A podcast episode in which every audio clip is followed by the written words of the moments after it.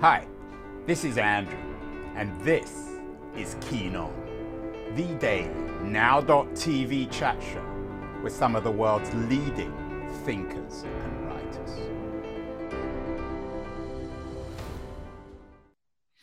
Hello, everybody. It is Thursday, November the 10th, 2022. As always, I'm talking to you from San Francisco on the west coast of the United States. The election is over, the midterms are over, and it doesn't seem as if, at least for the moment, there's going to be another civil war in America. Everyone seems to be quite peaceful and civilized in a surprising sense. It's good news. But of course, the first civil war happened in America. There's no doubt about that. A couple of weeks ago, we did a show with the uh, South Africa based uh, historian Adam, Adam Mendelsohn on what it was like to be a Jew in Lincoln's Civil War Army. Has an interesting new book, Jewish Soldiers in the Civil War, the Union Army. I think it's probably pretty miserable, no more or less miserable for Jewish soldiers than anyone else. The Civil War was awful, catastrophic, tragic on many different fronts. Uh, we've done other shows on the political dimension. We did one with David Reynolds, the very distinguished biographer of uh, Abraham Lincoln. He has uh, a book out, Abe, uh, which has won a number of awards. What we haven't done, though, when it comes to the Civil War, uh, is talk about spies and the spying aspect of the war, which took up um, a great deal of attention and energy on both sides. Uh, today, we are talking about spies. The Lion and the Fox is uh, a book that's coming out at the beginning of December by my guest Alexander Rose, very distinguished 19th century historian. Uh, two rival spies and the secret plot to build a Confederate army uh, it's a wonderful drama taking place in the United Kingdom, mostly uh, in the uh, Atlantic port of Liverpool. Alexander is joining us from New York today. Alexander, congratulations on the new book. No, thank you. Thank you. Uh, uh, Alex, you're uh, you've you've written a number of books. Many people will be familiar with your best-selling book, Washington Spies: The Story of America's First Spy Ring why'd you choose this story? It's an interesting story, um, but it obviously anyone undergoing a book, any author knows it's an enormous amount of work and effort and investment of time and energy and resources. Why this book?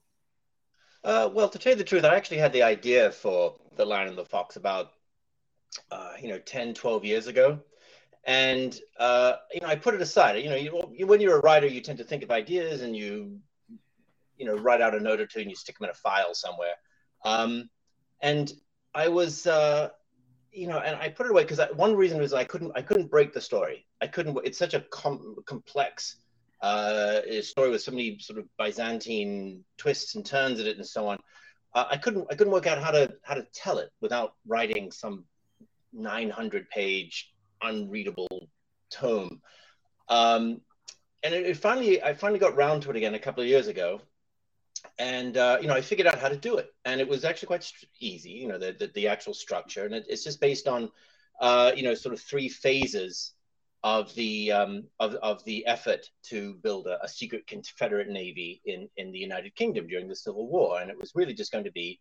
I don't know if you remember it, the uh, uh the old uh, Mad magazine strip, uh, Spy versus Spy. So I had you know, a, a, Union spy and I had a Confederate spy, and they were both going to face off against each other and and and you know just do spy versus spy, um, you know, sort of Tom and Jerry like almost.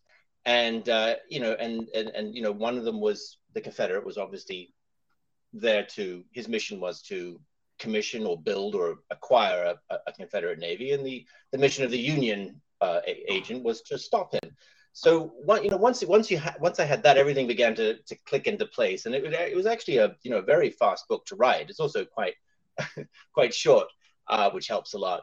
Um, yeah, healthily yeah. short, Alex. We don't as we don't want nine hundred page tomes. No, no, no. I certainly don't. I barely have time to write to read nine page tomes. There are nine hundred pages, unless no, Andrew Mayer was on the show recently. He has a, a 900 page book out, but maybe that's justified.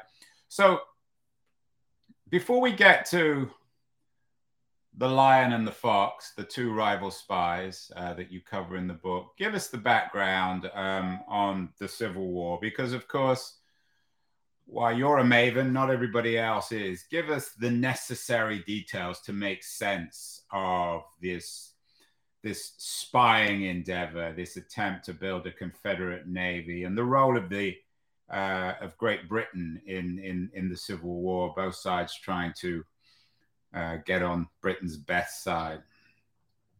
Uh, yeah, well, you know, in a nutshell, there's quite a lot there.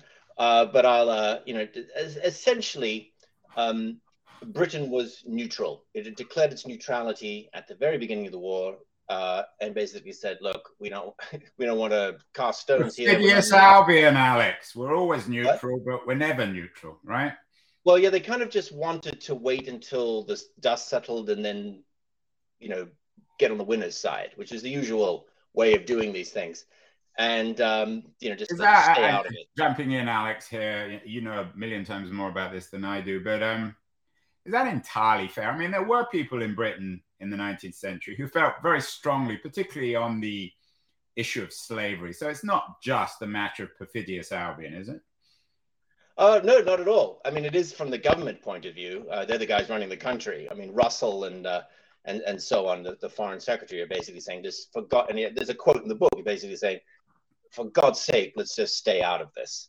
Um, I mean, they basically thought it was one another one of their, uh, you know, rancorous colonial. Yeah, they had a bit of a record in North America. Probably best not to uh, get embroiled again, right? Yeah, you never know what they're like or what they're going to do. Um, I think. Well, I think one of the one of the, it's in the book. One of the Russell says someone says these people are like mad dogs. You can't talk sense to them um, you know, because they were when they were trying to uh, cobble together a, some kind of peace agreement between the, or an armistice between the two sides. Um, but you know, I, I, where I would say is that there were quite a few people who did indeed want Britain to intervene in the Civil War, um, but uh, not for any reasons of slavery. It was because they were extremely pro-Confederate. Uh, there was a very large Anglo-Confederate uh, bloc in the House of Commons, the House of Lords, and just mm. generally. I mean, mo- most they of were all uh, they were all followers of King Cotton, I assume. The most of the Confederate people. Oh yeah, I mean Liverpool, where the, the book takes place, was you know the mightiest port city in the world. You know, I think it made built more ships per year than the rest of the world combined. But it was based on cotton. Um, and it you know these had it had these trading links and social links going back a century to to you know uh, to what what had been, I guess, the United States. Um, so yes, I mean Liverpool is essentially a Confederate fortress. One of the the, the Confederate spy uh, goes over there in 1861, and he's, he sort of says in a letter, "Oh, it's amazing. There's all this Confederate bunting around. There's more there's more rebel flags here than there are actually in Richmond." Uh, it was it was pretty amazing. So there was actually a very weak Union or pro-abolitionist, um, you know, uh, uh, sort of faction within Britain. Um, and so in you know the book I trace that you know that this its evolution over the over the course of the war. yeah, know, let, us just remind ourselves of the geopolitical uh, background here. I mean, Britain in the middle of the 19th century was the dominant world power, and of course, it dominated the Atlantic. It was a naval power.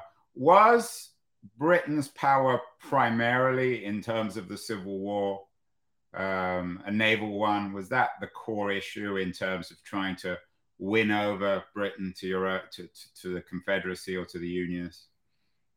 Uh, yes, I mean Britain had command of the ocean. It commanded it commanded the the you know the, the world. It was the most powerful ship uh, ship uh, ship construction. Had the most powerful you know navy. It was everything like that. Um, its entire empire depends on trade. Uh, you know, cotton with uh, you know, the South, um, yeah, a text and ex- re-exporting textiles and so forth to India and, and, and all that, and Egypt and so forth.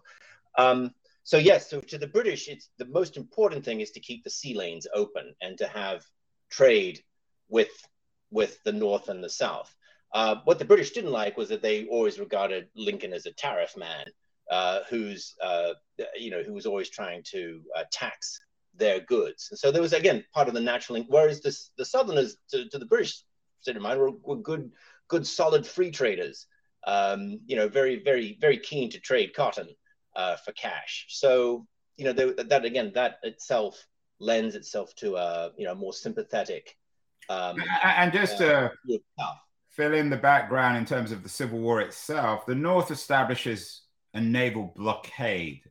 So I yep. assume that that's uh, that's critical in terms of, in, in particular, what the Confederate spy in Britain was trying to break politically.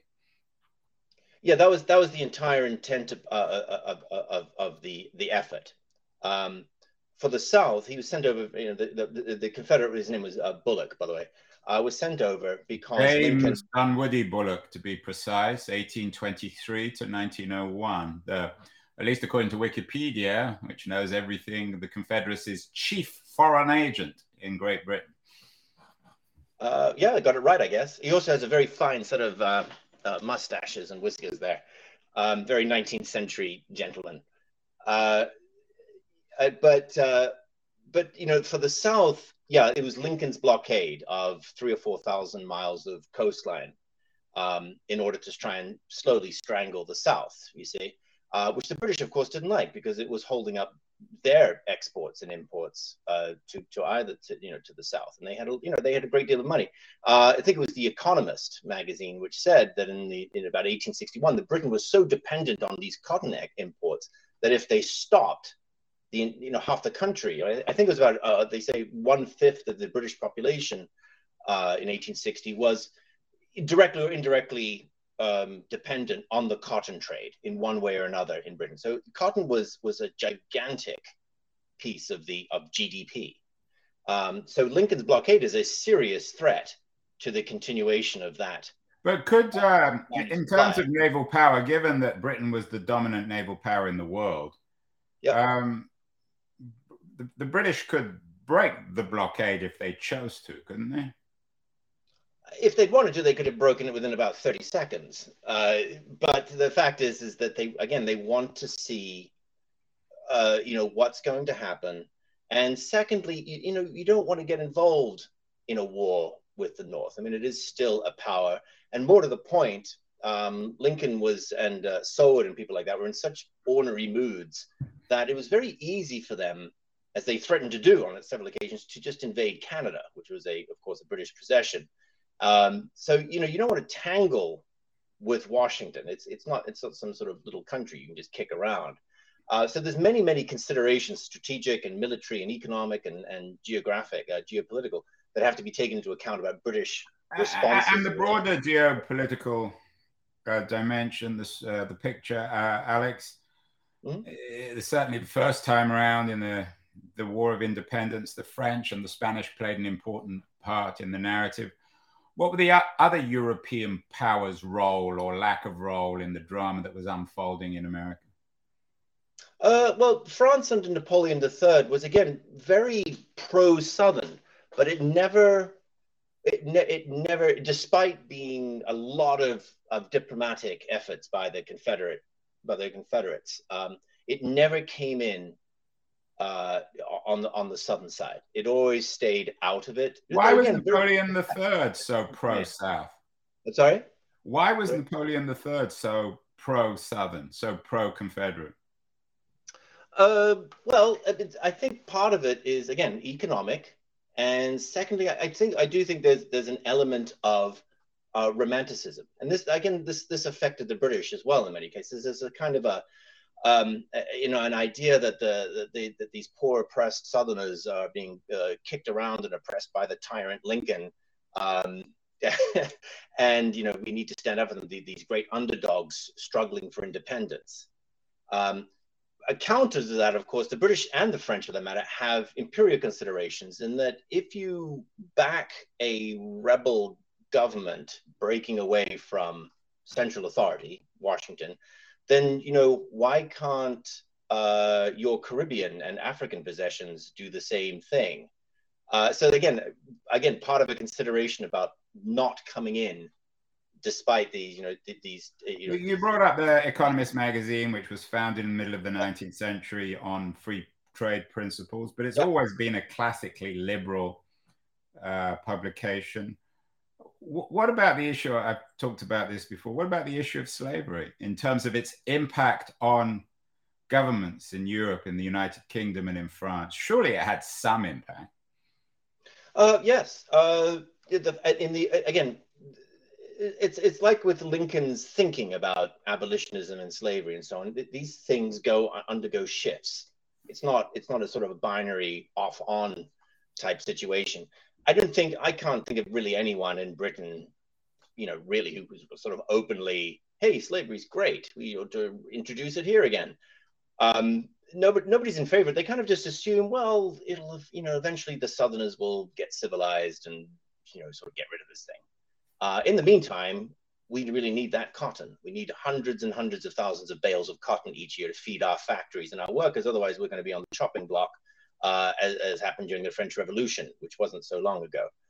Um, so you know, there's there's that as, there's that aspect to it. Um, but at the same time, and as I trace in the book, so slavery really doesn't pay it isn't isn't a big consideration in Britain. It's it, ab, British abolitionism is there. It's usually religiously based, uh, usually dissenters, um, but it's quite weak. And what changes it, and what helps immeasurably the Union agent, who has been on his back foot this whole time in Britain, he's been struggling, you know, sort, of, sort of kicking against the pricks uh, in London, who are all well, you know, we don't know, we know to annoy our Confederate friends. Um, is that you know is the Emancipation Proclamation of, of Lincoln in, in late 1862, which is due to come into force in I think January 1863. Once that happens, there is a, a there is it's quite extraordinary. There is a a, a huge moral um, revolution or, or transformation in, in, in, British public opinion, not politics exactly, but public opinion. Uh, I mean, I traced a number of abolitionist meetings that happened before the uh, Emancipation Proclamation, and it was just you know there's a couple like two or three here and there every so often in small little halls, you know, little church halls somewhere. Um, after the Emancipation Proclamation, uh, even in Liverpool, as Dudley, the Union agent, writes home, he says, you know, there was a we, we were in the Grand Hall of Liverpool. There was thousands of people there, all cheering on the name of Lincoln so again, this is a huge shift in British thinking, and it, it, takes place over just over a couple of months, and it's quite an extraordinary thing uh, what happens, and, and it's, at that point that the the tide of the war shifts. So let's um, get to your two spies, the lion and the fox, at the heart of the book. Um, we already talked about uh, James Bulloch with his remarkable uh, side whiskers, and uh, as you mentioned, Thomas Dudley um, who uh, who was uh, the Unionist spy. Who is the lion and who's the fox? Uh, good question. The um, the the lion uh, is is Dudley. I mean, Dudley from a very early age. I mean, he was a Quaker lawyer, built you know built himself up by his bootstraps, kind of thing, uh, from rural New Jersey.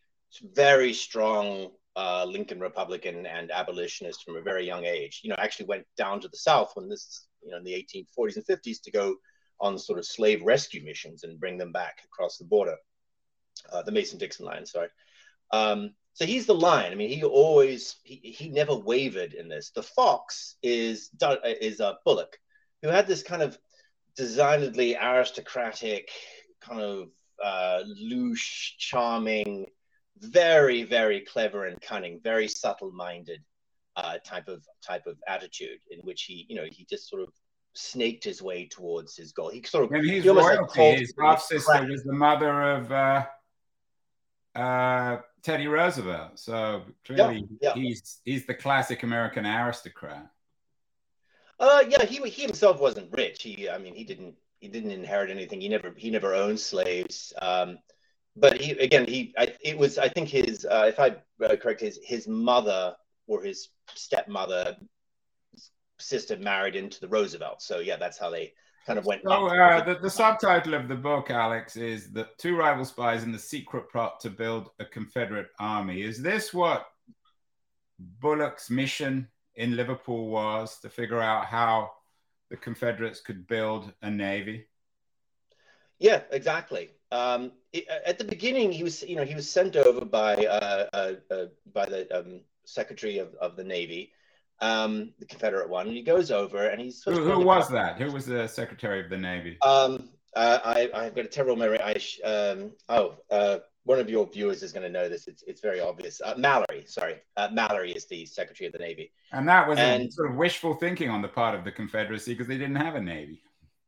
Well, exactly. I think they had at the beginning of the war they had precisely one blue water ship, so they had a lot to to to, to build up. That said, the the Union Navy, uh, you know, which which was sort of a, the rump of the what had been the United States Navy, wasn't very powerful either. I mean, it was it had you know a, dozen you know pretty old frigates and all that kind of thing. You're in also in the middle of a technological transition from steam uh, from sail to steam as well. Yeah, which is in the long term very important. So, yeah. so so Bulloch is sent over by the Confederate Secretary of the Navy, which they didn't have a navy, to what to to, to how was he going to do this? Did they have money? Was it a, a conspiracy? Was it an alliance? Uh, yeah, it was essentially again, it, it, was one of these plans that started off really simple, and that is we're going to give you lots and lots of money, and you're going to go to Liverpool, and you're just going to buy a bunch of ships and commission some ironclads and commerce raiders and that kind of thing. That's what you're going to do. It's really it should be easy. Britain is friendly territory. Liverpool is super friendly. You're not going to have any problems. The problem is, is that while he's on the boat over to Liverpool, uh, Lincoln declares the blockade. Britain declares neutrality, which really surprised them. Um, so Bulloch is now, the minute he gets off the boat, Bulloch's got to uh, work within uh, confines. He's got obstacles in front of him that he wasn't supposed to have. Um, this is supposed to be kind of a quick in and out, be there for six months, go home kind of thing. Um, and also the worst of all is that the you know the uh, the Confederate Treasury has you know basically no money either. I mean, it had virtually nothing. So the money doesn't rise. So what they have to do is they have to set up um, uh, you know basically a cotton smuggling and gun running scheme with uh, the head of a uh, of a of a, of a, a Confederate bank uh, cotton trader called um, Fraser Trenholm, which is the name of the, the company. The guy who runs it in Liverpool is a guy called Charles Prioleau from South Carolina. And together he and Bulloch come up with this way of smuggling cotton and guns and so forth through the blockade in order to raise money to build to buy these ships and commission these ships. So that, that's essentially how it works. We got very complicated uh, as the war went on. But he Bulloch was always um, under resourced so that's one of the reasons he had to be so sort of crab-like towards reaching his goal. What about the? I mean, the Confederates were notoriously badly organized and managed, and of course, lacking a lot of central authority. Um, what was the cha- chain of command like in terms of um, uh, his relationship, for example, with Robert E. Lee? Um, or, uh, or, or, the political figures running uh, the Confederate government? Uh, Bullock Bulloch did not hold a military rank. He was a civilian. The minute you get into being an, uh, an officer, he used to be a United States Navy officer for a very long time, he had slightly retired. So he knew Lee, and I assume he was relatively I- intimate with Jefferson Davis. I mean, this was an important mission. Uh, I don't think. So. I think he probably met him. Uh, his his his only the guy he reported to was was Mallory, the Secretary of the Navy. That's that's uh, that, again Mallory would have discussed it with Davis and and the rest of them. But uh, you know, Bullock Bulloch answered only to one man, and that was was Mallory. And and remember, the the speed of communication across the Atlantic was six or seven weeks. There was no transatlantic cable. Ships went missing all the time. So Bulloch was essentially left on his on his own for uh, for for four years or so, do, doing whatever he could to to to to continue the mission. So it was um no, he was essentially a kind of a kind of a lone wolf who. So he was in Liverpool. He had what? He had a lot of his own resources. Where, where did he live? Uh, he just he just lived in Liverpool. He lived. Uh, I mean, he wasn't a rich man himself. He just lived in a rather small terraced house in suburban Liverpool. Um, but he would go to work at, at the, the headquarters um, uh, of uh, Fra- uh, Fraser Trenholm downtown near the. How, how aware were Bulloch and Dudley of each other? Oh, they were they were very aware of each other. Um, they loathed each other. Uh, I mean, they, you know, they, uh, you know, the the U.S. Uh, consulate where Dudley was based was, you know, not very, uh, you know, just kind of a couple of blocks away from from the operations of Fraser Trenholm. Um, they were constantly watching each other and shadowing each other and well, shadow boxing, I guess. Um, you know, so they, they knew each other perfectly well. Um, you know, at one point, uh, Bulloch, uh, sorry, Dudley, uh, sorry, Bulloch manages to insert uh, a, um, an agent of his into uh, into the law office of, of Dudley's lawyer, and so he's beginning, he's seeing exactly what what Dudley's up to, you know, way before uh, Dudley even knows really. Um, so again, it was again very very cat and mouse, but yeah, they were very aware of each other. Well, rather than cat and mouse, it's lion and fox. So I mean, given obviously the outcome of the Civil War and the fact that a Confederate Navy was never really built, should we assume that Dudley won this spy war? Yeah, and it's part of the the phrase "lion and the fox," which I think comes from Petrarch, uh, uh, uh, Petrarch, uh, which is where the where the lion's skin does not fit, you must patch it out with the foxes. Uh, and what, what that means is, is that Dudley goes to Liverpool as a kind of this naive consul. He wasn't supposed to be the head of the most important intelligence posting in the world. It was just by accident that it happened uh, when Bulloch arrives. He's just supposed to be the boring guy stamping documents. That's all he was supposed to do. Um, and so he's very naive. He's this naive and gullible fellow, uh, very well meaning, idealistic. But he learns when he's after years of tangling with the likes of, of, of uh, Bulloch that he's got to learn to be a fox himself. And so he does, and he outwits.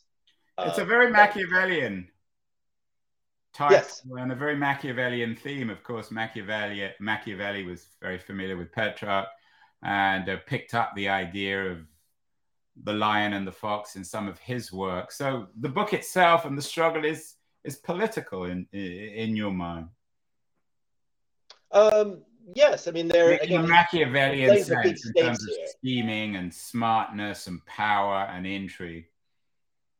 Well, yes, it, and it's not just a duel or rivalry between two two spies. I mean, there's there's a lot riding on this. You know, if the if the Confederates did manage to uh, con, uh, complete all their plans, like getting all these iron, brand new modern ironclads out, I mean, they would have just they would have been able to sink the entire U.S. Navy. Um, uh, trying to enforce the blockade. If that happens, all the bets are off. And at some point, Britain just says, okay, we're starting with the Confederacy and you guys can have, and we're going to support autonomy or something like that. Um, so it's you know it's a game, a small a small personal game. That's I, I mean, if this had been conducted in France, Alex, my guess is that given French love of armaments and arming other countries, they would have supplied both countries with navies, and or, the navies from their own shipyards. Why didn't the British just say, fine, you can each have navies, buy ships from us, and we'll make money through if they were such free traders? well, it's a good question, but I think they didn't want to do that simply because of the the foreign what's known as the Foreign Enlistment Act, which is something that uh, was a, was a, a law put around in 1819 to stop British volunteers going to go fight in uh, in South American wars of liberation and everyone had completely forgotten about this act until until the Civil War, when it's also used, uh, you know, as a way that you know, as, as the law, uh, it, it bans uh, anyone supplying weapons or ships uh, or anything like that to to combatants. Uh, so, how high uh, within the British government did this issue get to? Um, as as Bulloch and Dudley, the fox and the lion, are jousting, if that's the right word, in Liverpool, trying to figure out how on how not to build a, a Confederate navy. Did did the issue get discussed at a very high level in, in the British government or in the British military? Uh, not so much in the British military, but in the British government, certainly this was at the highest uh, cabinet level.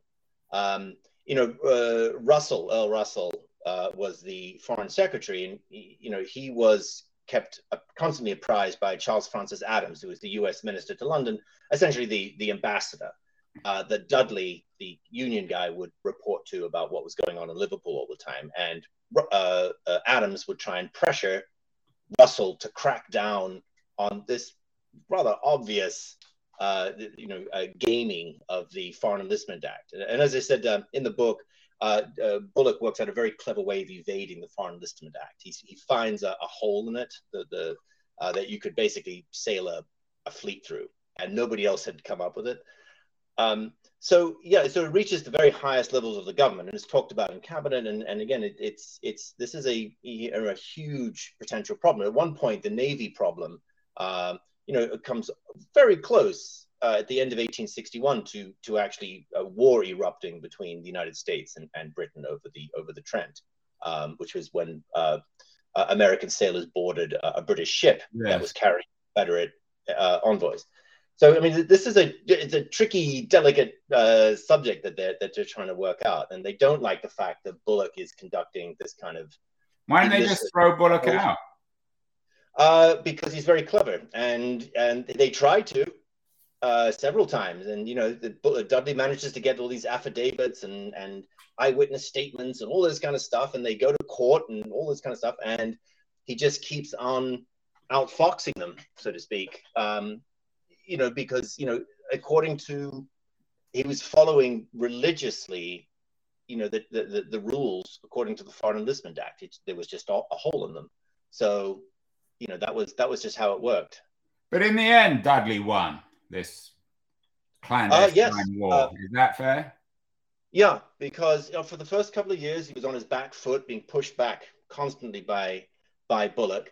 Um, but again, the, the Emancipation Proclamation transforms the the greater um, transforms the you know sort of the greater context here, and you know so Dudley gets a second wind, and you know he pushes forward, and again over the next couple of years, the, the Confederates are on the on the losing on the losing side. Uh, but Dudley doesn't leave it there because at the end of the war, Bulloch gets away with it. He just gets away with it scot free. Nobody comes after him, um, and he sort of negotiates a uh, that's kind of a, a, you know get out of jail free card with the American authorities, um, despite causing enormous amounts of losses. Uh, his the ships that he commissioned and, and, sent out, like the Alabama and the and the Florida and and so on, um, that sunk dozens and dozens of American ships. Um, but so Dudley continues to fight ten or twelve years later. Uh, the sort of the last round of what's known as the Alabama claims uh, tribunal in, in Geneva, which the Americans essentially sued the British for breaking their own rules and supplying these ships. And so they, they managed to extract a colossal sum from the British government.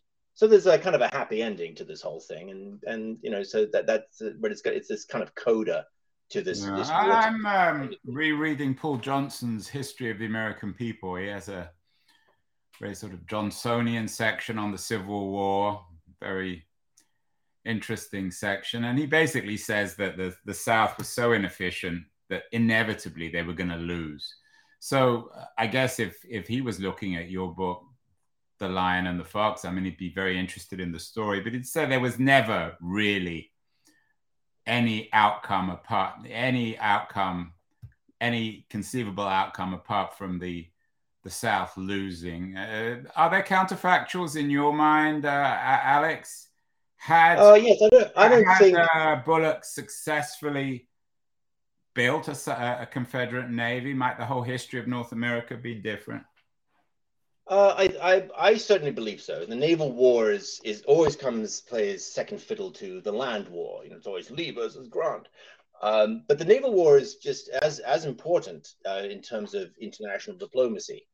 Um, I think uh, you know in some I think the the basic uh, uh, you know w- way this would have happened is, is, if it had the blockade the Union blockade been broken and cotton flowed freely and the ships got out and um, you know uh, and, and that kind of thing. I, you know, personally think that you know the South could have arranged, especially at the low points of the North, could have arranged some kind of compromise armistice, uh, which again, remember, the South doesn't have to win. It, it, it just has to not lose to win. Uh, and that means is that if you can just fight the North to exhaustion or boredom or uh, uh, you know, or disgust at, at, the losses at places like Antietam, then you can you can try and extract a, a negotiated peace in which you'll say, yes, over the next uh, four, 40 or 50 years, we'll, we'll eradicate slavery. But you have really no intention of doing it. Um, and in, in but and will and will be granted autonomy from Washington. So I think that that's the that's the big biggest strategic picture. And so yeah, I, I do think that had this had this come off and a few things fell the Confederates' way, even with their industrial inefficiency and uh, you know the lack of trains and railroads and industrial factories and so on. you know, you just have to fight the union to to to to to um, you know a state of of of uh, stalemate, and you kind of get most of what you want. It's certainly a consequential story, The Lion and the Fox, two rival spies and the secret plot to build a Confederate army. It's by Alexander Rose, one of America's leading 19th century historians. You'll be familiar with a lot of his work Washington Spies, Men of War, um, Empires of the Sky. So he's a much published author. Congratulations, Alex, on the new book. It's out next week. Everyone should order it. Uh, military buffs, Civil War buffs, people interested in remarkable story of the Civil War uh, need to get it. So congratulations, uh, Alex, on the new book. Uh, what else would you suggest people read? What else are you enjoying, Civil War or otherwise? Uh, well, I tend to sort of uh, not read about the subject of just mm. I'm writing about. Or Very wise. I mean. you know, I have the I have this Substack where, where I did called Spionage, where I do cases of historical espionage, um, you know, mm. sort of old, old, world spy stories. Um, so right now I'm just reading this new book that just came out just for research purposes. Uh, you know, this book by Benny Morris on Sidney Reilly, you know, the ace of spies, um, which you'll you'll be happy to see is is very uh, thin, mm. and uh, and just on I've been taking a love of of, of travel, you know, forgotten travel logs and interesting sort of memoirs from many centuries past. It's this fellow called Manucci, a Venetian who ended up in India mm. uh, in the 17th century and wrote this wonderful uh, set of, of memoirs about living under the last of the great Mughal emperors, you know, the, one of the uh, uh Aurangzeb. Um, so he's almost like the, you know, he's like a he's like a sort of an Italian Samuel Pepys, uh, mooching around India in the 17th century. Really interesting book. Um, so yeah, that, that kind of thing I find I, I'm you know I'm tending to do right now.